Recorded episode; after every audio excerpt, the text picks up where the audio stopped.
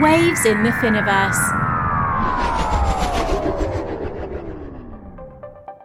If you had asked me, you know, maybe five years ago, what are the barriers for institutions, I would have said that probably there were a lot. But what I would say now, and this is the really exciting pivotal point in the industry, is a lot of these problems are solved by really great infrastructure companies that are giving institutions these key pillars for custody, for trading, that's the part that we operate in, for AML, um, and regulators are legislating and giving paths forward. When institutions want to trade large volumes, they are used to the kinds of tools that you know you and I probably don't don't use on a daily basis. Welcome to Waves in the Finoverse. I'm Walter Jennings, the host of a podcast brought to you by Finoverse we're talking with the wave makers that are creating ripples, waves, and tsunamis across finance, crypto, fintech, Web3, and beyond. Listen weekly to hear the change makers talk firsthand about their experiences in this dynamic industry. Joined today by Samar Sen, head of Asia Pacific with Talos, the institutional platform for digital assets. Welcome, Samar. Hi, Walter. Thanks for having me here. I wanted to dive right in. Asia has some of the highest rates of retail adoption of crypto due to the unbanked or the undocumented needing to uh, send and receive uh, funds around the world. Uh, yet, what is the, what's the institutional adoption like in the region? Yeah, so great question. Um, I would say that Asia is a pioneering region when it comes to institutional adoption.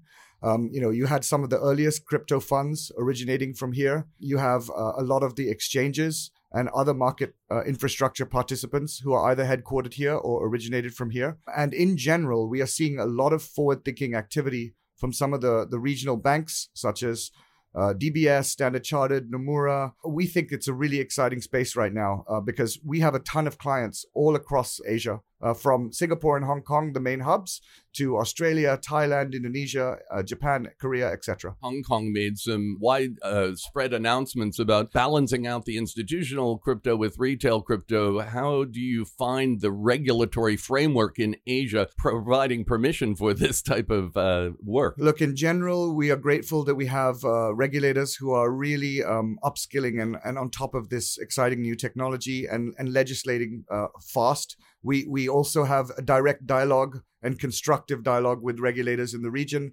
And so it's all good news um, when regulators in Singapore and Hong Kong give licensing pathways to institutions um, and service providers who want to to offer this uh, at an institutional grade to proliferate this asset class. I like the saying where CeFi meets DeFi or where centralized finance meets decentralized finance. It gets very granular. What are some of the barriers from institutions adopting digital asset? Is it this kind of these kind of gr- granular issues? If you had asked me, you know, maybe 5 years ago, what are the barriers for institutions? I would have said that probably there were a lot, right? So, first of all, this this whole asset class came out of the retail sector first, and normally it comes from the institutional side first when you have asset innovation in financial services. And so that's a unique thing. And so even when financial institutions realized that, hey, this asset, asset class is interesting, I want to get involved, I want to get exposure to it, there were a lot of things that they didn't have confidence in, in terms of the ecosystem being able to support their kind of flows. And so they, they would ask questions like, how do I make sure I'm not hacked? How do I move things on a blockchain? How do I make sure I can do my AML correctly? How do I connect to all these new liquidity venues? Is there credit? Are there prime brokers? Can I can I borrow and lend? All of these things kind of didn't exist five years ago. But what I would say now, and this is the really exciting pivotal point in the industry, is a lot of these problems are solved by really great infrastructure companies that are giving institutions these key pillars for custody, for trading. That's the part that we operate in, for AML. Um, and regulators are legislating and giving paths forward. So overall, it's very exciting. But there are a couple of things that probably still need to be solved around the risk management side, on the regulatory side as well. Um, but we can get into that if you like. No, Samar, you said five years ago. I think that's about a hundred years in crypto. It's um, even noticing the change since the reopening of travel in the region. Uh, we've seen a real explosion of the number of solutions provided. Tell us about Talos and um, your journey in the last few years. So Talos is um, is a B two B software provider And we have a trading platform that's used by the buy side and the sell side, only institutions, um, to connect to digital assets and trade digital assets in a way that they're familiar with from capital markets. Because I had mentioned earlier that a lot of the tooling uh, is retail focused. Um, when institutions want to trade large volumes, they are used to the kinds of tools that you know you and I probably don't don't use on a daily basis. Things like algorithmic execution, the ability to aggregate liquidity and have you know smart order routing and and reduce your cost of trading. These are some of the tools that they they look for and transaction cost analysis and things like that. Um, and we provide those tools to institutions. So we allow you know, for example, hedge funds to be able to trade across the entire market and, and keep their trading costs down. And at the same time, we white label our technology for banks and uh, brokers and fintechs to allow their end customers to trade uh, digital assets um, using our tech. Well, you answered my question with the white label because I assume the institutions want something that is bespoke and fits in with their own infrastructure systems and technology. So uh, you're able to integrate well? You got it. You got it. So the way that we've built our platform is from the ground up modular. Um, and uh, and and very customizable. So if you are a bank or a fintech or a broker and you have your own trading systems, we are an API first a company that is comprised mostly of engineers. Um, you know, we're about 100 people now with 70% engineers. And, and basically, it's fairly trivial to work with our tech stack and integrate the pieces that you need. You know, you might need a pricing aggregator, you might need a, transaction cost analysis piece, but you don't have to take all of it. You can pick and choose the services that you need. And your institutional clients, are they just trading in the coins themselves or in any of the security tokens or, you know, what are the different products uh, available on it? So we uh, clients that go through our platform um, it's a bilateral trading platform, so they are a, they are actually trading against all the liquidity venues that they've onboarded with. So whatever those liquidity venues offer, um, they are able to trade on our platform. Now, we are very excited about things like securitized uh, tokens or tokenized securities, but uh, you know they aren't in abundance yet. No, we're waiting for the offers. Exactly, but we are very agnostic to any kind of venue or digital asset that our client wants to trade. And so when there is a demand to connect to some of these newer venues or be able to trade some of these more innovative new asset classes like tokenized securities, we will be there to help our clients connect to those markets as well. You know, you're um, growing in a period w- in an industry where there is already a lot of growth. How are you finding the people necessary and the brain power to drive these innovations forward? Look, uh, recruiting is is a very important uh, piece of the puzzle for, for Talos and its growth and its success. Um, our talent is is actually one of our you know key USPs. Um, you know, we believe unique selling points. That's right. That's right. I'm an acronym free webcast. no, th- thank thank you for uh, thank you for uh, elucidating. And so yeah, we are we are very very proud of the people that we've brought on. We have a very nice mix. So like I said, we're 70% engineering, so we are a technical firm. Um, and we are we've brought in a lot of people with hardcore experience in capital markets. We built most of the trading systems that institutions used uh, across all asset classes in the traditional world. And so then we came into this world, uh, the, the new digital asset world, and rebuilt a lot of this tech from scratch to be even better for the future of financial services. And so we we we pull in people from all kinds of firms, big tech, um, traditional banking, the hedge funds, and the buy side, um, and and other general industries. Uh, who were the types of firms that would be using your service. I've seen prime brokers, OTC desks. Uh, uh, tell us a little bit about the target market you're after. Sure. So we, we usually serve two types of clients the buy side and what we call uh, service providers on the sell side. On the buy side, we are used by crypto funds, traditional hedge funds. Um, like some of the big names that you would know uh, in the US and in Asia and Europe. We are used by uh, uh, family offices and some asset managers.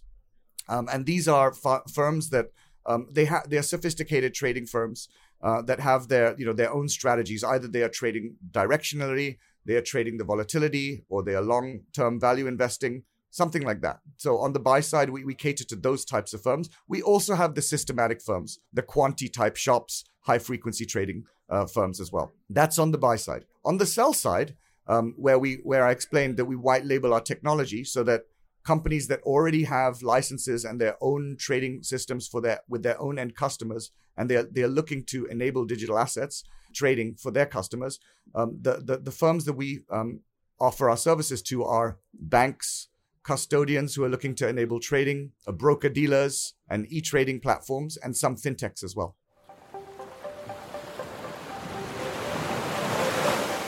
Waves in the Finoverse, the podcast. Speaking to the people making waves in finance, fintech, crypto, Web3, and beyond.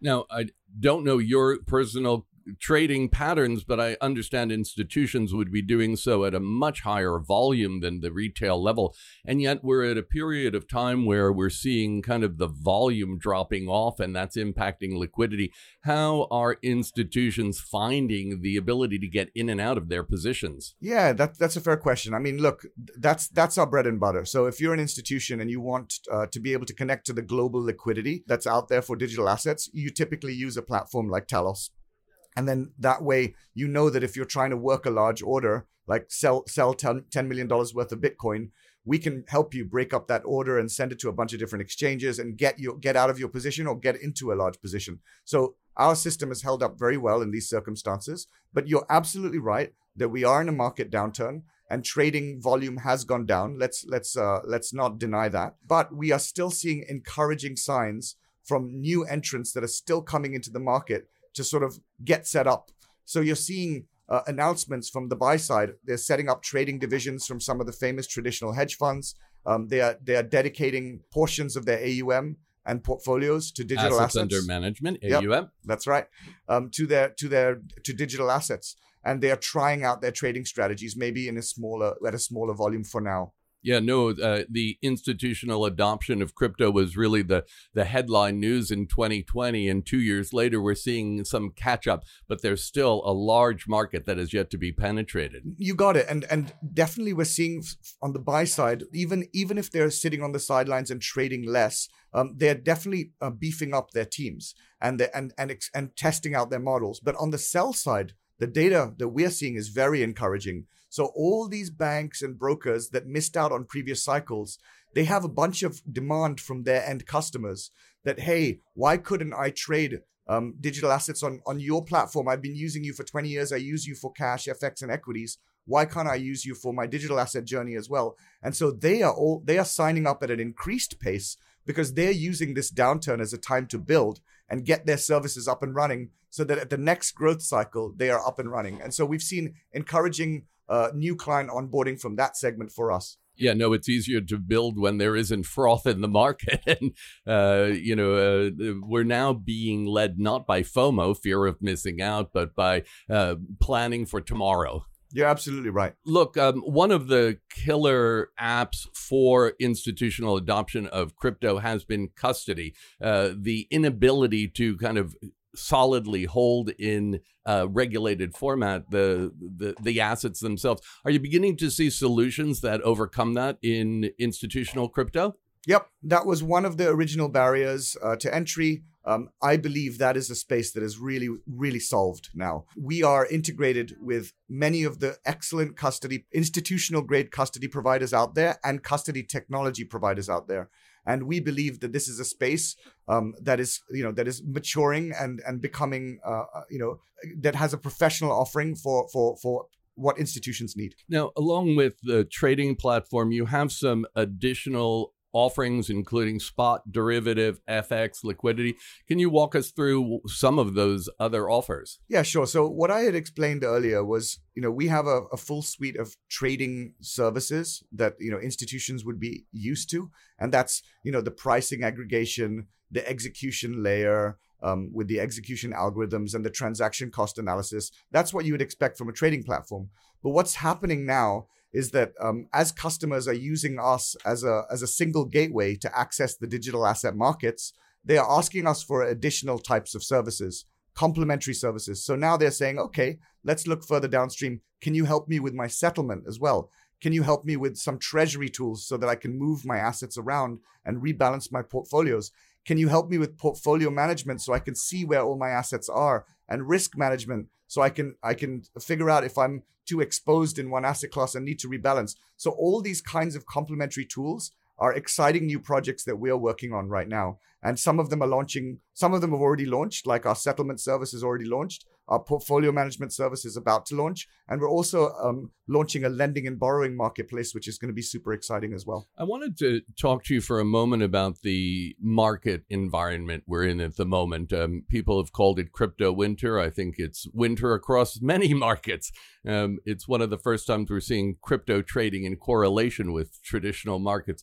How would you characterize the outlook for the crypto markets in the coming year? Yeah, so look, it, it's fair what you've said. Um, in, in, in that we first of all we we are in a macro, a challenging macro con, uh, environment in general, right? We've got the war, um, we've got inflation, um, we're at the tail end of a pandemic, so that's challenging in itself. Um, but in the in the crypto world, you know, there, there was a few there were a few incidents, right, uh, and and irresponsible behavior that caused uh, a recent crash um, and and that's hit the industry very hard. So what I would say is that yes, we are indeed in a crypto winter where um, you know prices are depressed, and I see a lot of uh, possibilities for opportunity. I think it's a good thing if certain scam coins you know go away. I think it's a good thing if companies that uh, you know that didn't really have a product market fit or, or or a purpose in the ecosystem, you know, if they naturally fade away or get acquired, we can see that there will be some con- consolidation and improvement and, and maturation in this ecosystem. And I think these are all good things so that when we emerge from this crypto winter, we will be a much more resilient ecosystem uh, and ready for that next spurt of growth. It's it's just it's only natural when you have a new asset class that's come into being that there are some growing pains. And I see each of these crypto winters as growing pains they've always had a different cause each time and the, I believe the market has emerged stronger whenever we've come out of them. Uh, Samar, what are some of the other than Talos? What are some of the um, technologies that have uh, caught your eye during the the Singapore FinTech Festival? Some of the new applications, some of the updates you've heard uh, during the course of this uh, event. No, I mean we are seeing amazing innovation all around, right? So in general in fintech there's a lot of talent solving all kinds of problems right whether it's payments, identity, um, all kinds of amazing initiatives in the Web3 and digital asset space, which is which is much closer to what we do. We are seeing companies solve other areas of the value chain that needed that need solving, right? So I mentioned that you know custody is something that's been solved, Tr- trading is something that's been solved, AML is something that's been solved, but we are now seeing companies further downstream solving fund accounting, solving tax, these are all things that institutions need solving for when they want to work with this asset class. And then when you look upstream, there are amazing companies that are working on risk management solutions, which, as you as you've seen from our last market downturn, is an area that we need to do better in. Right, whether it's credit risk management, collateral management, and general risk management. I think that's an area that needs beefing up. And I believe there are companies out there that I've seen, you know, this week that are solving for some of these things as well. Yeah, one thing I do love about this industry is it takes an ecosystem to uh, to solve some of the issues, and we have everyone from innovators to inventors to uh, what I call renovators, which are the bigger institutions trying to backfill for crypto. So you've got demand and uh, solutions across the chain. Yeah, and what's great is that some of them are new entrants. They are, you know, they're young fintechs who are like, that's an opportunity. I see that as a gap. I'm going to go for it and build something. And then others are firms that have been doing this for years uh, bigger firms in the old in you know in the old world and they're like we know how to do this really well. Let's let's create a side project and and solve for this as well. And it's great. The competition is great for the industry. No it certainly is. Tracks in the Finoverse now, uh, Samar, we have a, a, segment called Tracks in the Finoverse, uh, where we ask people the music that will power them into the metaverse and beyond. So, what song would uh, get you through your journey? That's an easy one for me. And the fact that you mentioned Journey, Don't Stop Believing. Let's do it. that certainly is a great song for institutional crypto. Don't stop believing. Don't stop believing.